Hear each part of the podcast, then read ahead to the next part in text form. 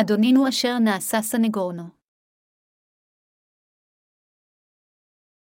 הראשונה ליוחנן 2.21-17 בני הנני כותב אליכם את זאת לבלתי תחטאו, ואם יחט איש יש לנו מליץ לפני אבינו ישבעה המשיח הצדיק. והוא כפרה על חטאתנו ולא על חטאתנו לבד, כי גם על חטאת כל העולם. ובזאת נדע כי הכרנו אותו אם נשמור את מצוותיו. האומר הכרתיו ואת מצוותיו לא ישמור כוזב הוא, והאמת אין בו. אבל השומר את דברו בו נשלמה באמת אהבת אלוהים, ובזאת נדע כי בו אנחנו. האומר כי בו יעמוד עליו להתהלך בדרך אשר גם הוא הלך. אחי אינני כותב לכם מצווה חדשה, כי אם מצווה ישנה אשר הייתה לכם מראש, והמצווה הישנה היא הדבר אשר שמעתם מראש. ועוד מצווה חדשה אני כותב לכם אשר היא אמת גם בו גם בכם, כי החושך עובר והאור האמיתי כבר זורח. האומר כי ישנו באור, והוא שונא את אחיו עודנו בחושך. האוהב את אחיו יעמוד באור, ומכשול אין בו. והשונא את אחיו בחושך הוא בחושך יתהלך, ולא ידע אנה, הוא הולך כי החושך עיוור את עיניו. הנה כותב עליכם הבנים יען, כי נסלחו לכם חטאתיכם למען שמו. כותב אני אליכם האבות יען, כי הכרתם אותו אשר הוא מראש כותב אני אליכם הבחורים יען, כי התגברתם על הרע, כותב אני אליכם הילדים יען, כי הכרתם את האב. כתבתי אליכם האבות יען, כי הכרתם אותו אשר הוא מראש כתבתי אליכם הבחורים יען, כי חזקתם, ודבר האלוהים שוכן בקרבכם והתגברתם על הרע. אל תאהבו את החלד ואת דברי החלד, אם יאהב איש את החלד, אין בו אהבת האב. כי כל אשר בחלד תאוות הבשר ותאוות העינים ותאוות ההון איננו מן אבינו כי אם מן החלד. והחלד עבור יעבור עם תאוותיו, והעושה רצון אלוהים יעמוד לעד. מי נעשה לסנגורנו? בברית הישנה, כאשר חוטא הביא חיית קורבן כדי להעלותה לאלוהים, היה עליו להאמין שבעוד שהוא זה אשר היה אמור למות על חטאיו, במקומו, קורבן העולה קיבל את כל חטאיו עם שמיכת הידיים ודימם למוות על חטאיו למענו. כל אלה אשר רוצים להיות עם אמונה שכזו חייבים להאמין בליבם שאלוהים מחק את כל חטאיהם בהתאם לשיטת ההקרבה במשכן, כלומר, על ידי העברת כל חטאיהם על קורבן העולה והוצאת דמה של החיה. שיטת ההקרבה הזו הייתה הצל של דברים טובים העתידים לבוא, אל העברים עשר נקודותיים אחת. כאן, צירוף המילים צל הטובות העתידיות, מרמזות על פעולותיו הצדיקות של ישוע המשיח, כלומר ישועתו של המים והרוח. האם גם אתם רוצים באמת להאמין בלבכם בבשורת האמת של המים והרוח? חבריי המאמינים, כאשר אנו באים לפני אלוהים ועומדים בנוחותו, אנו חייבים לקבל את שטיפת חטאינו כשאנו יודעים ומאמינים בחוק הישועה אשר הושיע אותנו מכל חטאינו ולקח אותם. אנו חייבים גם לדעת ולהאמין בליבנו שישועה זו של שטיפת החטאים היא לגמרי רחמי האלוהים ואהבתו, ועל ידי ידע ואמונה אלו אנו חייבים לעמוד לפני אלוהים. האמונה והדרך היחידה בשביל כולנו להיוושע מכל חטאינו היא שאנו חייבים להאמין שישוע המשיח הוא בן האלוהים ועל ידי שבה לעולם הזה, הוטבל על ידי יוחנן המטביר, לקח את חטאי העולם מת על הצלב וקם לתחייה מן המתים, הוא אכן באופן מושלם הושיע אותנו מכל חטאינו, ההרשעות והמוות. בסופו של דבר, על ידי האמונה בבשורת המים והרוח, אנו מקבלים את מחילת חטאינו. על ידי שבא לעולם זה, הוטבל ושפך את דמו על הצלב, ישוע המשיח מחק לחלוטין את כל חטאינו אחת ולתמיד. אל העברים 10.11-13 אומר, וכל כהן עומד יום-יום לשרת ומוסיף פעמים רבות להקריב אותן הקורבנות אשר לא יוכלו לעולם להעביר חטאים. אולם זה אחרי הקריבו זבח אחד על החטאים ישב עד עולם לימין האלוהים. וככה יחכה עד כי יושתו אויביו הדום לרגליו, חבריי מאמינים יקרים, ישוע המשיח בבת אחת מחק את כל חטאי פני האדם כולל את חטאיכם על ידי שבא לעולם הזה, הוטבל ושפך את דמו. הוא מחק לא רק את החטאים שאתם ואני עשינו מאז שנולדנו ועד ליום שבו נמות, אלא הוא מחק גם את כל החטאים של צאצאינו אחת ולתמיד. ישוע המשיח הוא האחד אשר לקח את חטאינו ומת למעננו, האחד אשר הקריב את קורבן הישועה. על ידי שנתן כך את קורבן החטאת הנצחי עם טבילתו והצלב, ישוע השלים לתמיד את ישועתנו. תוכלו לקבל את שטיפת חטאיכם רק כאשר תאמינו שישוע המסיח מחק את חטאינו עם בשורת המים והרוח אחת ולתמיד. האמינו. אז תקבלו את מחילת חטאיכם הנצחית ותקבלו חיי נצח. לכן, זה חשוב מאוד מבחינתנו להבין שעל ידי האמונה בישוע המשיח, יוצר בשורת המים והרוח, אנו יכולים לקבל את מחילת החטאים. אלה המאמינים בטבילה שהמשיח קיבל והדם שהוא שפך על הצלב כמחילת חטאיהם, אכן נמחה להם מכל חטאיהם אחת ולתמיד. אך אלה אשר אינם מאמינים בבשורת אמת זו ללא ספק יעמדו בפני הרשעות חטאיהם כאשר יום הדין יגיע. אלוהים עוזב אותם עכשיו לנפשם, אך כאשר יגיע יום הדין, כל מי שיש לו חטאים ללא ספק יורשע ויסבול לנצח. בניגוד לכך, אלה אשר קיבלו את מחילת חטאיהם על ידי האמונה בבשורת המים והרוח, יהיו מסוגלים להשתתף בתפארת מלכות האלוהים. באיזה ספר שמותיכם רשומים? חזון יוחנן 20.212-15 אומר לנו שאלה אשר יש להם חטא בלי בם שמותיהם רשומים בספר המעשים, בעוד שאלה אשר קיבלו את מחילת חטאיהם על ידי האמונה ולפיכך לפי חטא, שמותיהם רשומים בספר החיים. מכיוון שכולם נולדים חוטאים, שמותיהם של כולם באופן אוטומטי נרשמים בספר המעשים, בכל אופן, הודות ישוע אשר מחל על חטאינו, שמות המאמינים נמחקו מספר המעשים ועתה רשומים בספר החיים. גם קטע זה אומר שאלה אשר שמותיהם רשומים בספר המעשים הם אלה אשר יש להם חטא במצפונם, ולכן הוא ישליך אותם לאש הנצחית, חזון יוחנן 25 דקות. זהו הדין של המוות השני הממתין לכל חוטא. דין זה של המוות השני הוא הדין על החטא, ההרשעה אשר משליכה את החוטאים לבור האש כדי לחיות שם לתמיד. אלה אשר שמותיהם רשומים בספר אחים, מצד שני, הם אלה המאמינים שאלוהים בנאמנות הושיע אותם מכל חטאיהם. הם אלה המאמינים בישועת האלוהים השזורה בתכלת, ארגמן, חוט שני וחוטי פשתן שזורים, ואשר נכנסו על ידי אמונתם לשער המשכן, ושער גן עדן. אדונינו העניק ברכות ישועה גדולות לאלה אשר באמת קיבלו את מחילת חטאי מצפונם על ידי האמונה בבשורת המים והרוח. אנשים אלה אשר על חטאיהם אלוהים מיכל הם אלה היודעים כיצד ישבעה המשיח מחק את כל החטאים של חייהם, ומאמינים בכך. בגלל אמונה זו שלנו, אלוהים אפשר לנו לקבל ממנו את מחילת חטאינו הנצחית. כתוב באל העברים 10.219-22, ועתה חיי בהיות לנו ביטחון דרך הקודש בדם ישביה. דרך חדש וחי אשר חידש לנו בפרוחת היבשרו. ובהיות לנו כהן גדול על בית אלוהים. נקרבה נא בלבב שלם ובאמונה תמימה מטוהרים בהזית לבבנו מרוחה רעה ורחוצי בשר במים טהורים, על ידי הטבילה והדם של ישוע אנו קיבלנו אומץ להיכנס אל הקודש. ישוע המשיח יכול לשפוך את דמו רק מכיוון שהוא לקח קודם את חטאי העולם כשהוטבל על ידי יוחנן, מתי שלוש וחמש עשרה דקות. כאן, מחבר אל העברים אומר, ובהיות לנו כהן גדול על בית אלוהים. נקרבה נא בלבב שלם ובאמונה תמימה מטוהרים בהזית לבבנו מרוחה רעה ורחוצי בשר במים טהורים. כדי למחוק את חטאי בני האדם, ישוע המשיח נטש את כיסא הפאר של אלוהים ובא לעולם זה. בדיוק כפי שאלוהים הבטיח באמצעות ישעיה הנביא, כאשר בערך 700 שנה חלפו מאז שישעיה ניבקח, ישוע אכן נולד בעולם זה באמצעות גופה של מרים הבתולה. המשיח בעצמו בא לעולם זה כשהוא מתגלם בגוף אדם, ולקח את חטאינו באמצעות טבילתו בנהר הירדן. מדוע היה על ישוע אלוהים האמיתי להתאבל על ידי בן אדם, יוחנן המטביל? שאלה זו הייתה מסתורין בשביל כל מחפשי האמת במשך דורות. בכל אופן, הודות לישוע, הוא הודיענו את סוד רצונו כעצתו היוצא בו, אל האפסאים 1.29.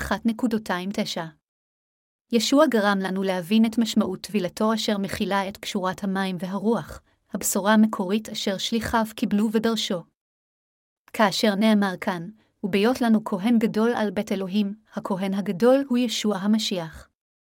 ישוע המשיח הוא הכהן הגדול של מלכות השמיים, ואת תפקיד הכהן הגדול של הארץ מילא יוחנן המטביל. מדוע אלוהים היה צריך אדם בשם יוחנן אשר היה הגדול ביותר מכל אלה שנולדו מאישה? זה נעשה כדי שישוע יוטבל על ידי יוחנן המטביל.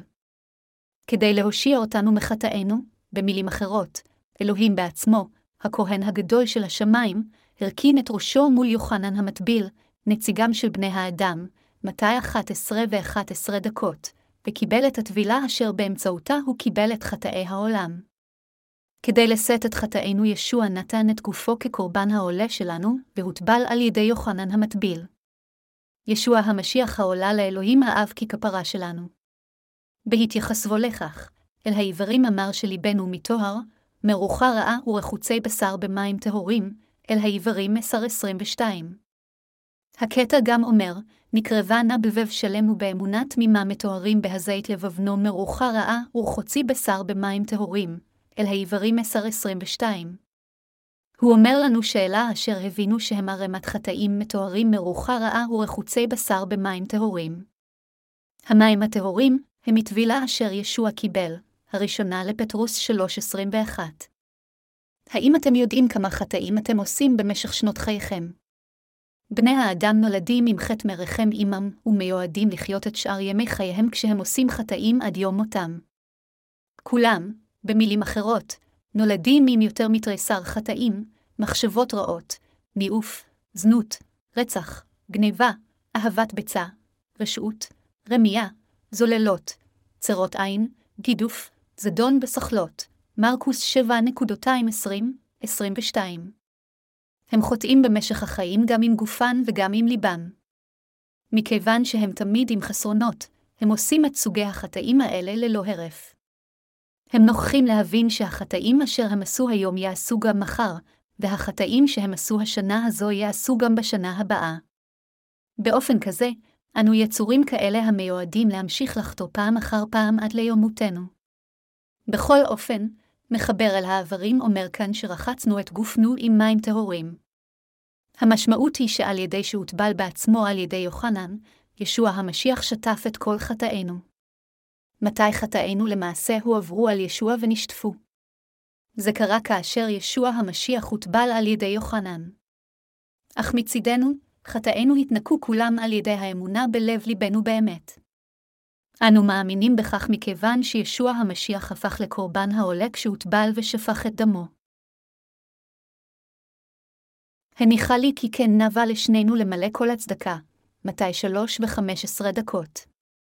הבא נפנה אל מתי 1.221-23, והיא יולדת בן וקראת את שמו ישוע כי הוא יושיע את עמו מאבנותיהם. ותהי כל זאת למלט את אשר דיברי ביד הנביא לאמור. הנה העלמה הרע ויולדת בן וקראו שמו עמנואל אשר פירושו האל עמנו, כדי להושיע את עמו מחטאיהם. אלוהים בעצמו התגלם בגוף אדם ונולד בעולם זה באמצעות גופה של מרים הבתולה. אלוהים הבטיח זאת בערך 700 שנה לפני כן באמצעות הנביא ישע שהוא ישלח לנו את המשיח. הנה העלמה הרע ויולדת בן וקראו שמו עמנואל, משמעות השם, עמנואל, כאן היא שאלוהים ממנו. כדי להיות עמנו, אם כן, מה אלוהים היה חייב לעשות? היא עליו לבוא אלינו כבן אדם. מדוע הוא בא אלינו כבן אדם? הוא עשה כן כי היה עליו לקחת את חטאינו, ולכן הוא נולד בעולם זה בגוף אדם באמצעות מרים הבתולה. ישוע נשאר שקט עד גיל 29, אך בשנה לאחר מכן, כאשר הוא הגיע לגיל 30, הוא הראה את עצמו. מתי, אם כן, כל חטאינו הועברו על ישוע המשיח. לשם כך הווה נפנה במיוחד למטי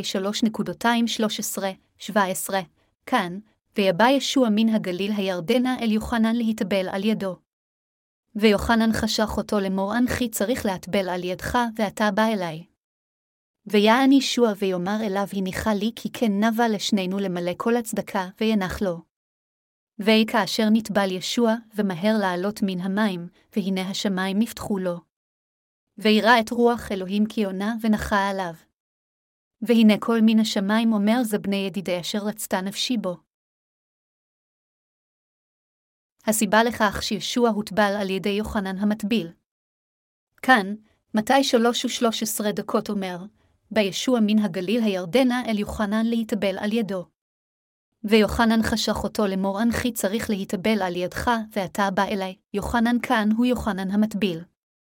יוחנן זה נולד בבית אהרון הכהן הגדול של הברית הישנה כצאצאו, והוא היה הכהן הגדול האחרון של הברית הישנה אשר מילא בנאמנות את תפקידו כאשר ישווה הבא, לוקס 1.25, 76-77.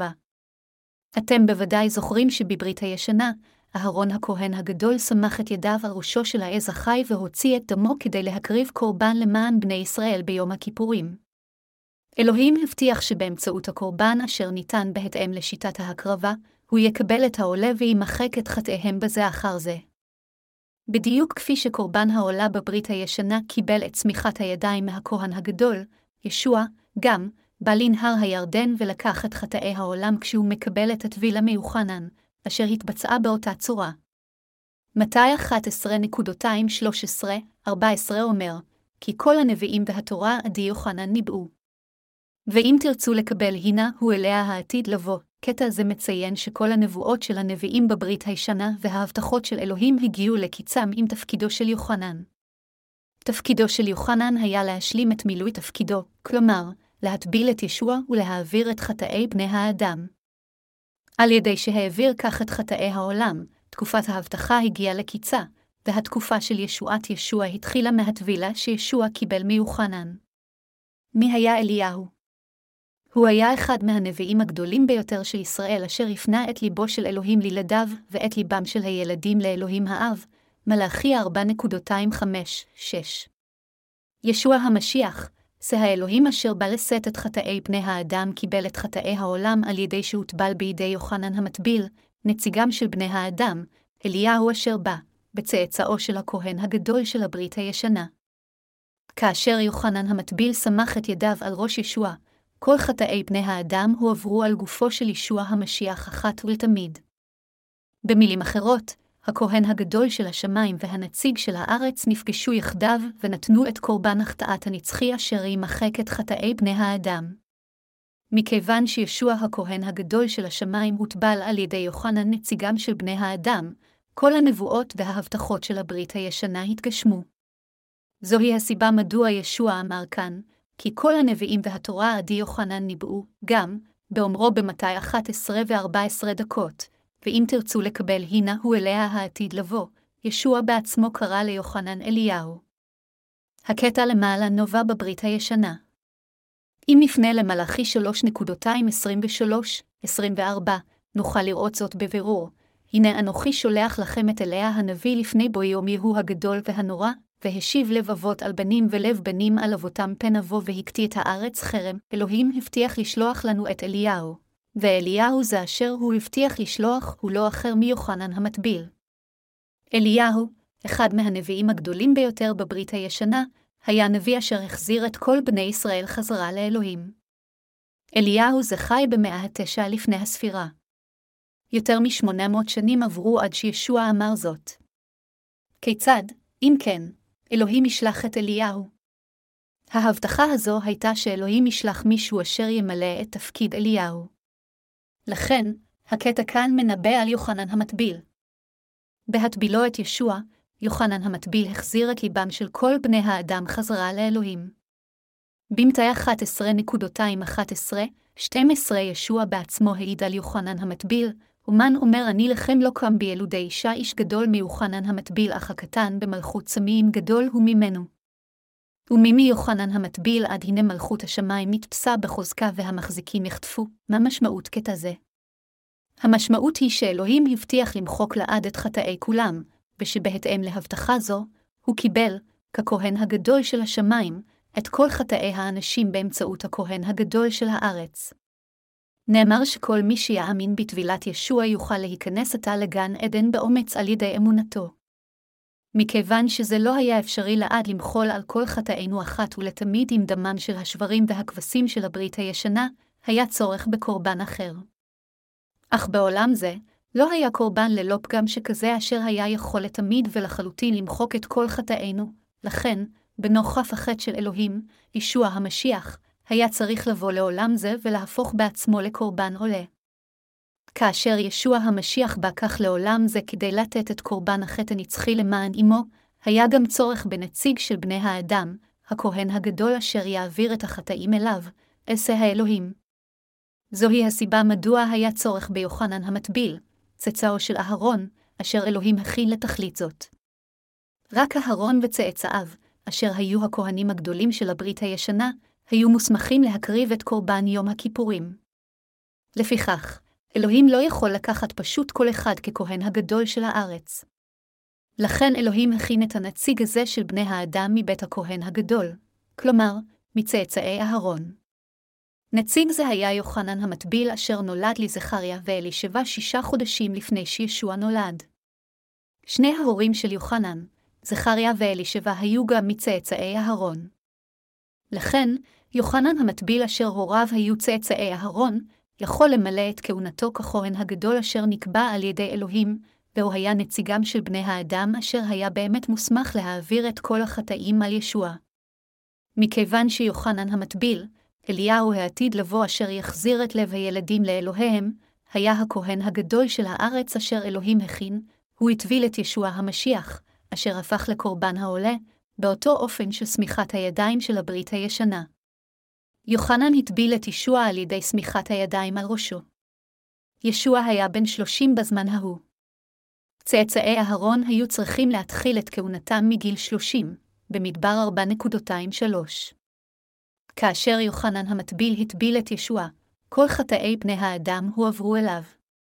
לכן, איננו זקוקים יותר לקורבן כלשהו כדי למחוק את חטאינו, אל העברים מסרו 18 דקות. יוחנן המטביל היה הכהן הגדול האחרון של הברית הישנה. אלוהים שלח את יוחנן המטביל, אליהו העתיד לבוא, ושישה חודשים לאחר מכן, הוא שלח גם בנו ישוע כהולך חפה מחטא וללא פגם למען בני האדם. בגורמו ליוחנן לתת את הטבילה לישוע, ולישוע לקבל את הטבילה מיוחנן, אלוהים העביר את כל חטאינו לישוע. בעשותו כן, השגחתו העליונה וכל הבטחותיו של אלוהים התגשמו. יוחנן המטביל, הכהן הגדול של הארץ, סמך את ידיו על ראש ישוע קורבן העולה שלנו. בקבלו את צמיחת הידיים הזו, ישוע הלך אל המים ואז הופיע מחדש מהם.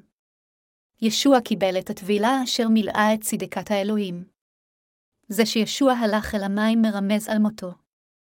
וזה שהוא עלה שוב מן המים מסמל את תחייתו, ושמיכת הידיים שישוע קיבל מיוחנן אומרת לנו שהוא קיבל את כל חטאינו. טבילתו של ישוע אשר כתובה במתי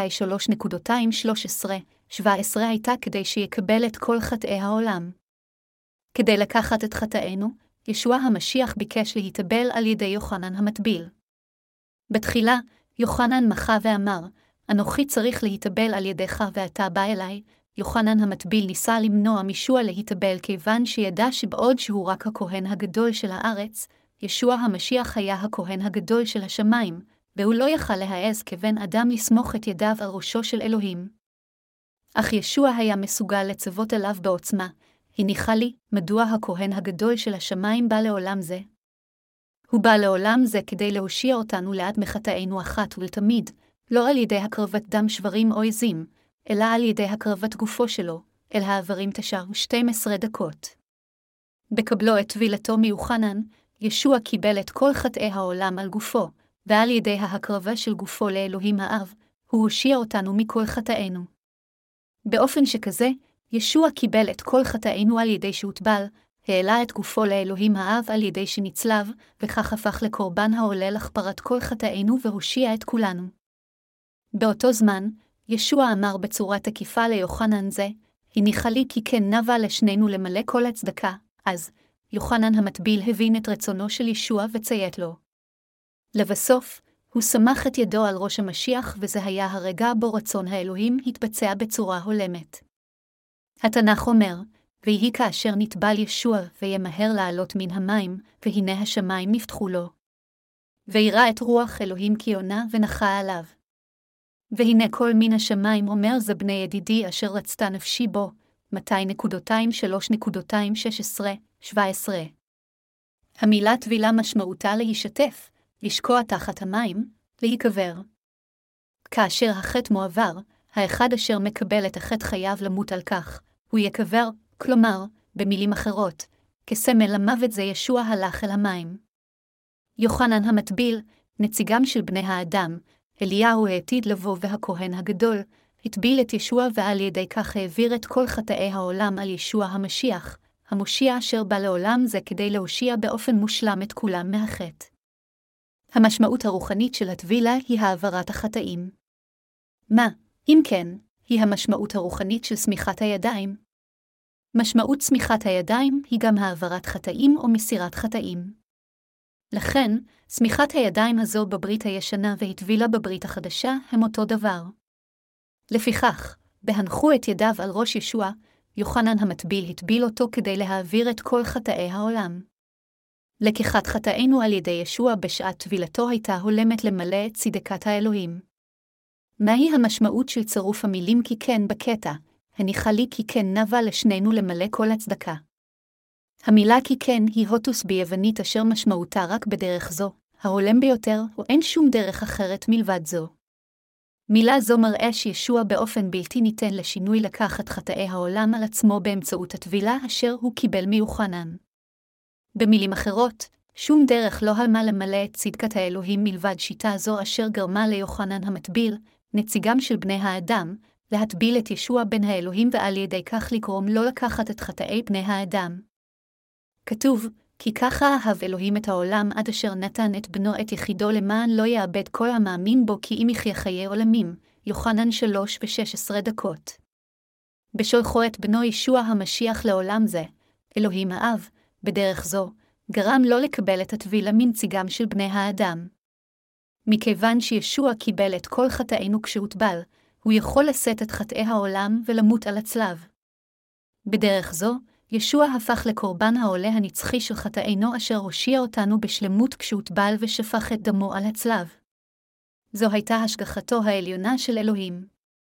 זוהי הסיבה מדוע ישוע אמר ביוחנן 3.25, אם לא יולד איש מן המים והרוח לא יוכל לבוא אל מלכות האלוהים, מכיוון שישוע המשיח קיבל את כל חטאינו כשהוטבל, הוא נצלב ושפך את דמו במקומנו. ביום שלאחר טבילת ישוע יוחנן המטביל בעצמו העיד על ישוע באומרו, הנה שהאלוהים הנשא חטאת העולם, יוחנן 1.29, וישוע בנושאו את חטאי העולם אל הצלב ובצליבתו הושיע אותנו מהם. חבריי נוצרים יקרים, אתם ואני חייבים להאמין בבשורה זו של המים והרוח. ישוע המשיח קיבל את כל חטאינו באמצעות טבילתו, נצלב למוות במקומנו, קם לתחייה מן המתים תוך שלושה ימים, וחי אפילו אתה עד הנצח. אתם, גם, חייבים להאמין עתה בישוע המשיח כאלוהיכם ומושיעכם. בקבלו את כל חטאינו באמצעות טבילתו ומותו על הצלב, ישוע לחלוטין קיים את החוק האומר ששכר החטא הוא המוות. בדרך זו, אדונינו הושיע אתכם ואותי מכל חטאינו. זוהי הסיבה מדוע אלוהים האב פתח את שער גן עדן כאשר בנו הוטבל. התנ"ך אומר שכאשר ישוע הוטבל ועלה מן המים, שער גן עדן נפתח, והיא כאשר נטבל ישוע וימהר לעלות מן המים, והנה השמיים נפתחו לו. וירא את רוח אלוהים כיונה ונחה עליו. והנה כל מן השמיים אומר זה בני ידידי אשר רצתה נפשי בו, 2.3.16-17, אלוהים היה שבע רצון מכך שישוע הוטבל. אלוהינו האב ביצע את הישועה באמצעות בנו. בלוקחו את בנו כקורבן העולה על חטאינו, הוא גרם לא לשאת את כל חטאינו ואת הרשעותינו, ועל ידי כך הושיע את כל בני האדם. על מנת להושיע את בני האדם מכל חטאיהם בדיוק בהתאם למה שהוא הבטיח בברית הישנה, אלוהים האב מילא את צדקתו בדיוק בהתאם לדרך הבטחתו. בקטע כתב הקודש של היום יוחנן השליח אומר, בני המני כותב אליכם את זאת לבלתי תחטאו ואם יחט איש יש לנו מיליץ לפני אבינו ישבעה המשיח הצדיק. והוא כפרה על חטאתנו ולא על חטאתנו לבד כי גם על חטאת כל העולם. הראשונה ליוחנן 2.21-2 על ידי קטע זה אנו חייבים לזהות שיוחנן מדבר על פשורת המים והרוח. במילים אחרות, ישוע מחק את כל חטאי העולם. מי נעשה לכפרה של כל העולם? ישוע המשיח הוא האדון אשר, כדי למחוק את חטאי העולם, הוטבל על ידי יוחנן המטביל, ועל ידי כך לקח את כל חטאי העולם ושטף אותם אחת ולתמיד. מה שהשיח יוחנן אומר כאן, לכן, זה לא שנמחה לנו מחטאינו על בסיס יומיומי כל פעם שאנו חוטאים בעולם זה וכל פעם שאנו מתפללים תפילות תשובה, אלא שישוע המשיח מחל על כל חטאינו אחת ולתמיד באמצעות קשורת המים והרוח. מיהו סנגורנו? רק ישוע המשיח אשר גאל אותנו מחטאי העולם הוא סנגורנו. הקטע אומר לנו, במילים אחרות, שאם מישהו בעולם זה חוטא, יש לנו את ישוע המשיח כסנגורנו לפני האב. המליץ, כאן הוא אדונינו, וזה מרמז שישוע המשיח מדבר עם האב להגנתנו בנוגע לחטאינו. ישוע המשיח הוא המושיע אשר באופן מושלם הושיע אותנו מכל חטאי העולם. זוהי הסיבה מדוע כאשר מאמין כלשהו בפשורת המים והרוח חוטא, ישוע המשיח אשר הפך למושיענו מדבר עם אלוהים האב להגנתו ואפילו איתנו ואומר, כדי למחוק את כל חטאיו, הוטבלתי על ידי יוחנן המטביל. לכן הוא לא אשם, אבא, כיוון שהוא מאמין בבשורת המים והרוח. אתה, ילדי, אל תחשוש מהחטאים אשר עשית בימים אלה. האם אתה לא יודע שכל חטאים אלה גם נשטפו באמצעות טבילתי ושפיכת דמי על הצלב? רק הודה והתוודה עליהם לפני אלוהים, והיה עם ביטחון בבשורת המים והרוח והרע הרבה שוב. מהו וידוי אמיתי? זה להתוודות על חטאינו היומיומיים כשאנו שמים את אמונתנו בבשורת המים והרוח. קטע זה אומר לנו שלאחר האמונה בפשורת המים והרוח, אם אנו חוטאים שוב לפני אלוהים, עלינו להתוודות על חטאים אלה בפני ישבעה המשיח ולהאמין שישוע לקח אפילו חטאים אלה. מה שאנו צריכים להבין בבירור כאן שלא בגלל מעשה הווידוי כשלעצמו חטאינו נמחקים, אלא מכיוון שאדונינו לקח את כל חטאינו האישיים באמצעות טבילתו, הוא העבירות האישיות שלנו אשר הוא קיבל נפטרו על ידי אמונתנו. זה מפני שכאשר אדונינו בא לעולם הזה והוטבל על ידי יוחנן המטביל, הוא כבר לקח את כל חטאי העולם אחת ולתמיד. ומכיוון שהוא כבר נשא את הרשעות חטאינו על הצלב, כל מה שאנו צריכים לעשות זה להתוודות עליהם על ידי האמונה בפשורת המים והרוח. לפיכך, כשאנו מאמינים כך שאדוננו לקח את כל החטאים אשר עשינו אי פעם ואשר נעשה אי פעם במשך כל שנות חיינו בעולם זה, אנו נושענו מכל חטאינו ונגאלנו מאשמתנו. מה ששליח יוחנן אומר לנו כאן זה שהוא רוצה אותנו, בישוע המשיח, שלעולם לא נקבל לחת שוב. זוהי הסיבה מדוע ישוע המשיח בעצמו נעשה לכפרה על חטאינו לפני אלוהים האב. יוחנן השליח, במילים אחרות, מזהיר אותנו לשכון בבשורת המים והרוח ולחיות חיים מושלמים על ידי האמונה. רק אז נוכל לחיות חיי אמונה אמיתיים. כאשר נדע את האמת הזו, נוכל להישתף מכל חטאינו רק בישוע, לעולם לא נקבל על ידי חולשותנו, ונוכל להפוך לעובדי האלוהים. במילים אחרות, על ידי האמונה בפשורת המים והרוח, אנו כבר לא תחת ההרשעה, וזה מה שמאפשר לנו לתת וידוי אמיתי של אמונה המאפשר לנו לקרוא לישוע המשיח מושיענו האמיתי. מדוע? מכיוון שעל ידי האמונה בבשורה בליבנו, כולנו יכולים לבוא עתה לפני האלוהים הקדוש. אלה המאמינים בבשורת המים והרוח, הבשורה האמיתית שאדונינו נתן לנו, נגאלו מכל חטאיהם אשר חטאו אחת ולתמיד על ידי האמונה. רק על ידי האמונה בבשורה המושלמת הזו אנו נושענו באופן מושלם מכל החטאים האלה של העולם, שכאשר אדוניו בא לעולם זה והוטבל, הוא כבר לקח את חטאי העולם על גופו. אמונה באמת זו זה להאמין שישוע הושיע אותנו מכל חטאינו אחת ולתמיד. רק על ידי האמונה בבשורה זו של המים והרוח אנו יכולים להיוושע. בכל אופן, כולנו עדיין ממשיכים לחטוא שוב כאשר אנו חיים בעולם זה. זה מכיוון שלכולם יש גוף, והתמיד עם חסרונות. בכל אופן, איננו יכולים להיות שוב אנשים חוטאים. מכיוון שישוע המשיח, אשר מחק את כל חטאינו והפל לסנגורנו, עדיין נמצא לצידנו, לצד אלה מאיתנו המאמינים בפשורת המים והרוח, אנו נישאר תמיד שלמים. האם אנו ממשיכים לחטוא כאשר אנו חיים בעולם זה?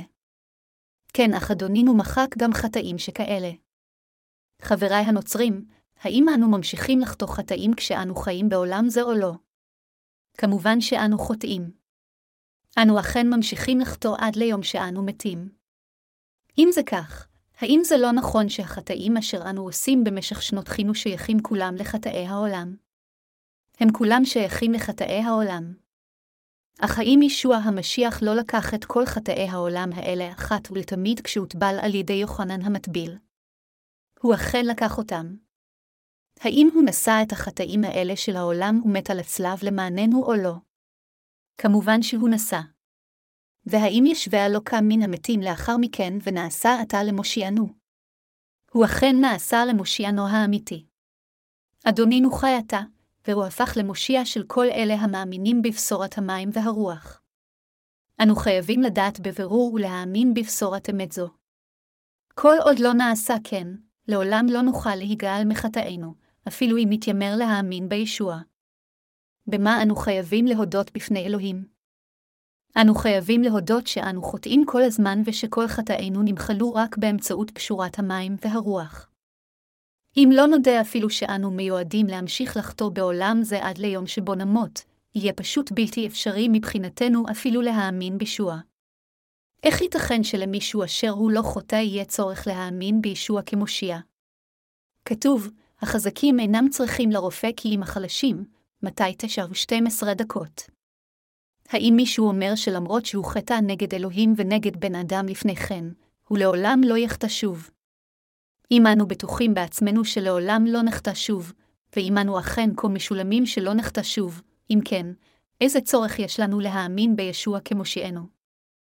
אם מישהו אינו יודע שישוע לקח את כל חטאי העולם והוא מתעלם מהאמת שישוע מילא את צדקת האלוהים כשלקח את חטאינו באמצעות יוחנן המטביל כאשר הוא הוטבל, האם אדם זה יוכל להיוושע מחטאיו פשוט על ידי שיאמין בשוע זה בצורה כלשהי? מי יכול להעז ולהגיד שהוא מספיק בטוח שהוא לא יחט שוב? חברי הקדושים, באמצעות הטבילה אשר ישוע קיבל מיוחנן המטביל, הוא לקח את כל החטאים אתה ואני עשינו במשך שנות חיינו. זוהי הסיבה מדוע אנו חייבים להאמין בישוע זה, אשר לקח את כל חטאינו של כל חיינו באמצעות טבילתו, כמושיענו, ורק כאשר נאמין נוכל להפוך להכפיכת. לפני שאנו מאמינים בישוע כמושיענו, אנו חייבים קודם להודות שאנו זרע מרעים ושאנו מיועדים להמשיך ולחטוא במשך כל חיינו עד ליום שבו נמות. רק אלה המכירים את טבעם החוטא לפני אלוהים יכולים להיות עם האמונה הנכונה, ורק אז הם יוכלו להאמין בבשורת האמת של המים והרוח. זה חשוב מאוד בשבילנו להודות בפני אלוהים שאנו מיועדים לחטוא עד ליום שבו נמות.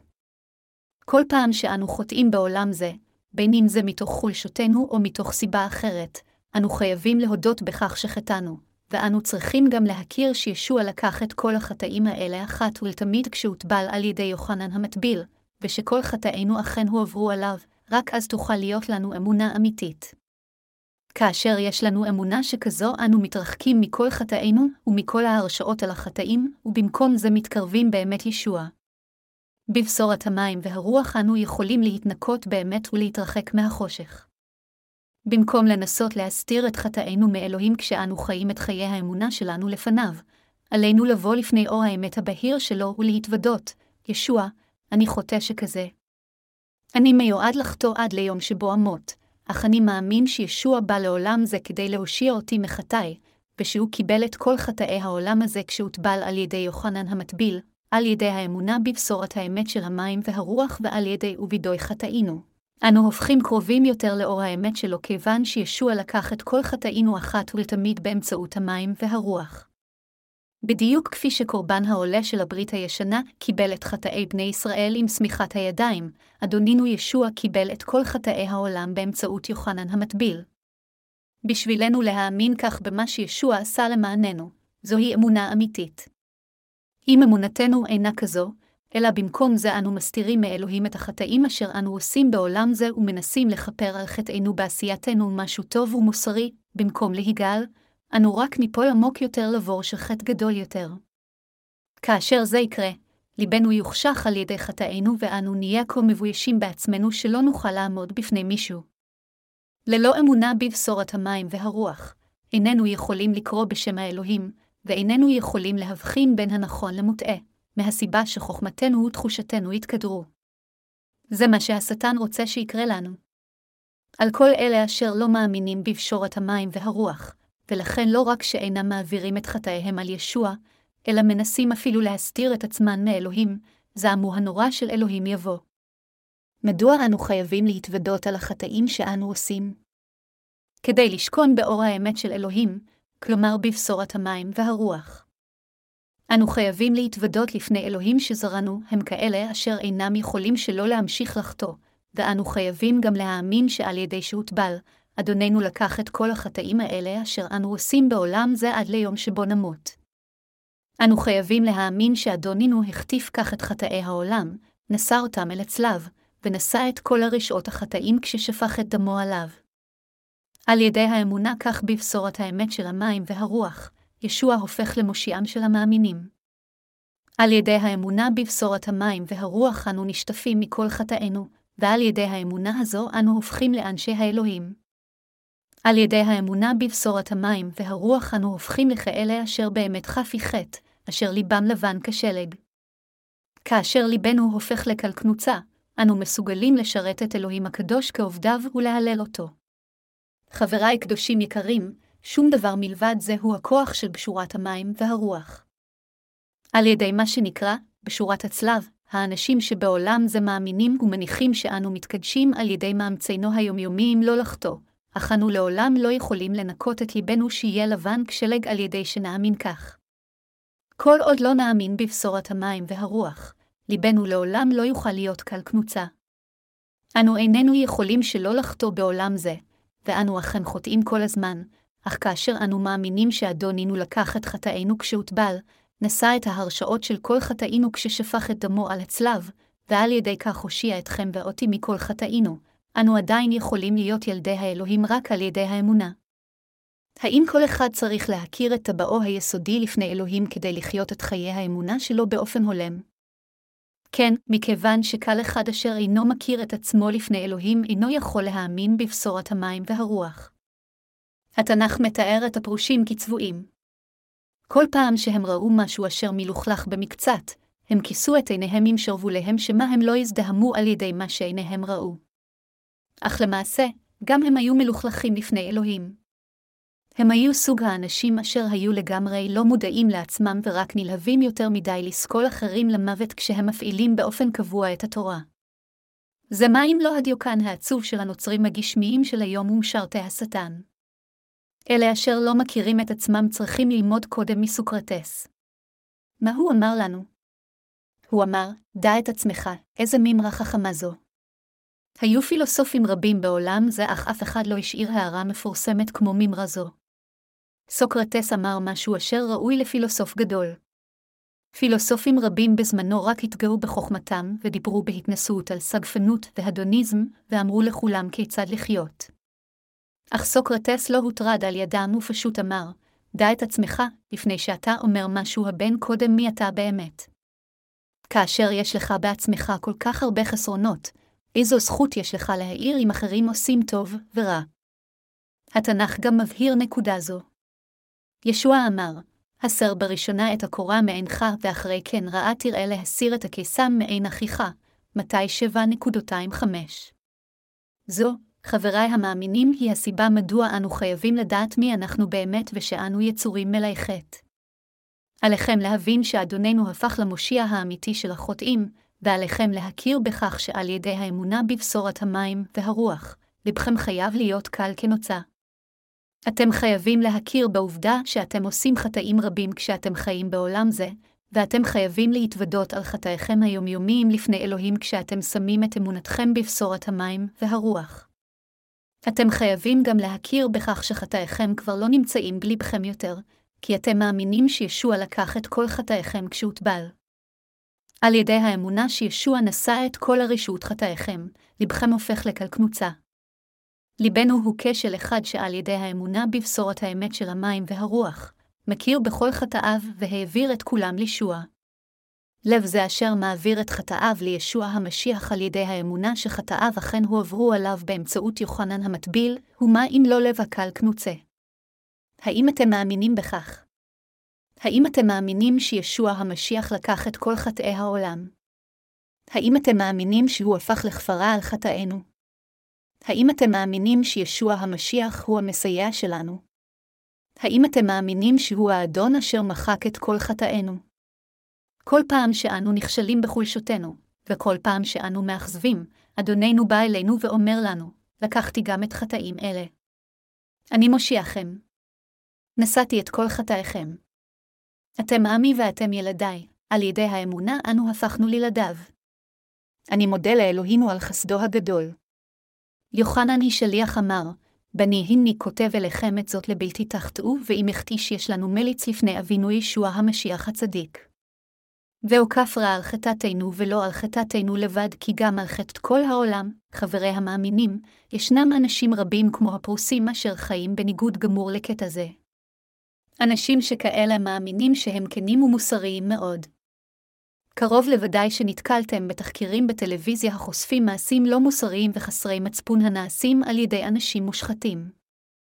כשרואים אותם, צופים רבים מרגישם כעס וזעם עליהם. אך לאמיתו של דבר לפני אלוהים, אין ספק שאנו בדיוק כמו אנשים אלה. גם העיתונאים אשר חשפו סיפורים אלה והמושחתים אשר נחשפו על ידי עיתונאים אלה הם אותו דבר לפני אלוהים שהרי הם אותם בני אדם אשר חוטאים פעם אחר פעם באופן דומה. אך ישנם אנשים בעלי מחשבות מוזרות, כלומר, ישנם אנשים המאמינים שהם לא כמו המושחתים האלה. אנשים שכאלה הם חולים מבחינה מנטלית, אני לעולם לא אהיה כמו מושחתים אלה, אלה הטוענים כך הם כה חולים מנטלית אשר מחלתם הגיעה מעבר ליכולת לטפל בהם ואינם יכולים להירפא על ידי פסיכיאטרים בעולם זה.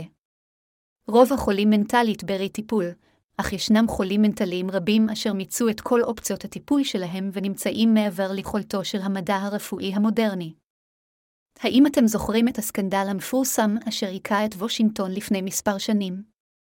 הנשיא קלינטון הואשם בהתנהגות לא ראויה במה שנקרא זיפרגט, על קנט סטאר, התובע המיוחד הוטל לחקור את התנהגותו הבלתי ראויה של קלינטון והוא רדף אותו בצורה קשה.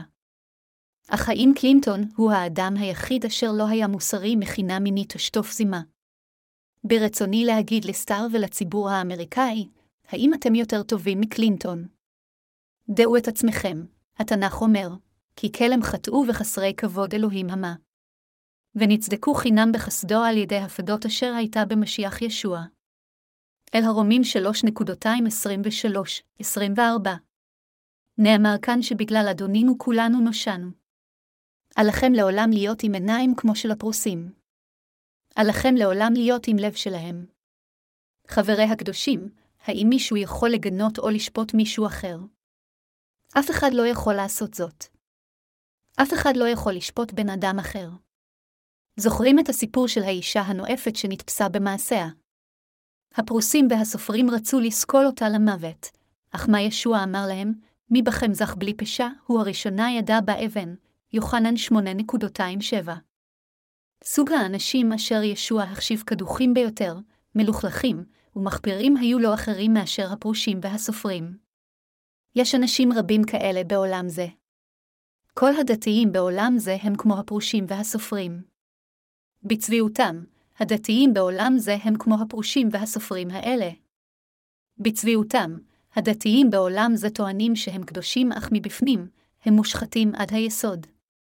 כאשר אנו מסתכלים באמת מה יש בתוך הדתיים האלה, אנו יכולים לראות בקלות שהם כולם מושחתים. זוהי הסיבה מדוע ישוע המשיח בא לעולם זה כדי להושיע חוטאים שכאלה מכל חטאיהם, וכדי לעשות כן, היה עליו להתאבל כדי לקחת את כל חטאי העולם.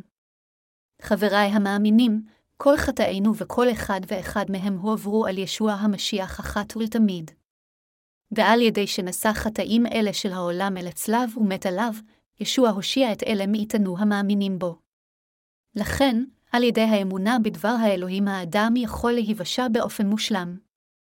כי בלבבו יאמין האדם והייתה לו לצדקה, ובפיהו יודע והייתה לו לישועה, אל הרומים עשר ועשר דקות. מה, אם כן, אנו חייבים לדעת ולהכיר. אנו חייבים להבין שאנו יצורים חסרי ערך המיועדים לחתור עד ליום שבו נמות, ואנו חייבים להאמין בבשורת המים והרוח. כדי שתהיה לנו אמונה שכזו בעקביות, אנו חייבים להתוודות על כל החטאים אשר אנו עושים. אנו חייבים להתוודות עליהם כדלהלן, ישוע, אני עושה חטאים כל יום. לא עובר יום שאני לא חוטא בו אלא כל יום, ויום אני עושה את כל סוגי החטאים. אך אתה, אדוני, לקחת גם את כל החטאים האלה, אנו חייבים להתוודות בעצמנו על מה שאנו באמת, ואנו חייבים להאמין בבשורת המים והרוח. כל עוד לא נעשה כן לעולם לא נוכל להיוושע מחטאינו. כולנו, במילים אחרות, לא נוכל להיוושע מחטאינו כל עוד לא נאמין בבשורת המים והרוח. בראשונה ליוחנן 2.23-11 יוחנן השליח אומר בהרחבה, ובזאת נדע כי הכרנו אותו אם נשמור את מצוותיו. האומר הכרתיו ואת מצוותיו לא ישמור כוזב הוא, והאמת אין בו. אבל השומר את דברו בו נשלמה באמת אהבת אלוהים, ובזאת נדע כי בו אנחנו. האומר כי בו יעמוד עליו להתהלך בדרך אשר גם הוא הלך.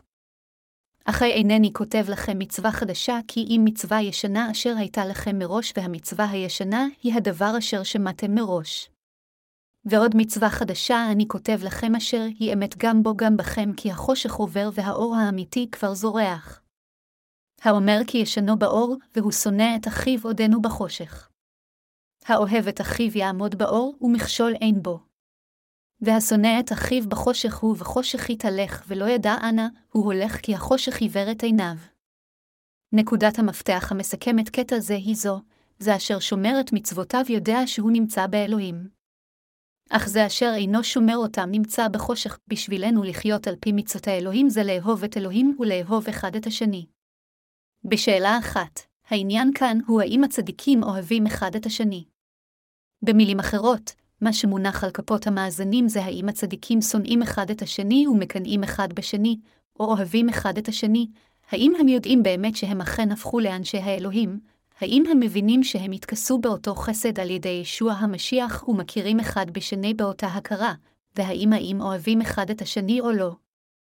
נאמר כאן שזה אשר אינו אוהב נמצא בחושך, וזה אשר נמצא בחושך מעובר על ידי החטא. יוחנן השליח גם דיבר על המצוות החדשות והישנות באומרו, והמצווה הישנה היא הדבר אשר שמעתם מראש. ועוד מצווה חדשה אני כותב לכם, בין הם חדשות או ישנות, כל המצוות מסתכמות באהבה. בדיוק כפי שהתורה של הברית הישנה ציוותה עלינו לאהוב את אלוהים ולאהוב את שכנינו כגופנו שלנו, כך גם המצוות החדשות מתרכזות באהבה על מה שישוע אמר לנו, אהבו אחד את השני כפי שאהבתי אתכם, אלה אשר אינם אוהבים, לא משנה מאיזו סיבה, חוטאים נגד אלוהים, והם בשום פנים ואופן לא חיים את חייהם בהתאם לרצונו.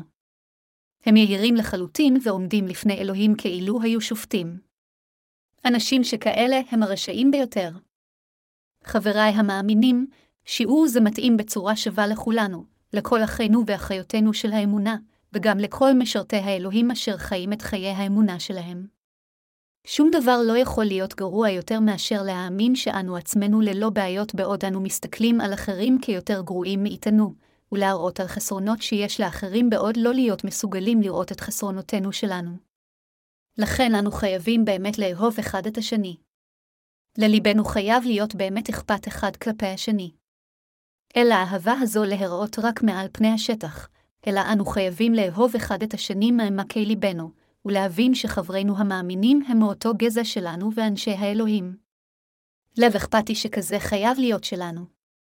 כל אחד אשר אין לו לב אוהב שכזה, הוא על המסלול הלא נכון. לנצל את חולשות האחרים לתועלת שלנו זו לא אהבה. להפנות את חולשותיהם של אחרים לחולשותינו זה מה שאהבה היא. אלה אשר מוצאים הנאה בחולשות אחרים ומנצלים אותם לתועלתם, המשמעות היחידה של זה היא שהאהבה כבר עזבה אותם. הם כבר לא נמצאים בעולמו של אדונינו. למרות שייתכן שהם קיבלו את מחילת חטאיהם, הם לא מתהלכים בדבר האלוהים. אלוהים אינו יכול להתאחד עם אנשים שכאלה אשר מנצלים את חולשותיהם של אחרים לתועלתם ומוצאים בכך הנאה. בסופו של דבר הם ייסחפו הרחק מכולם.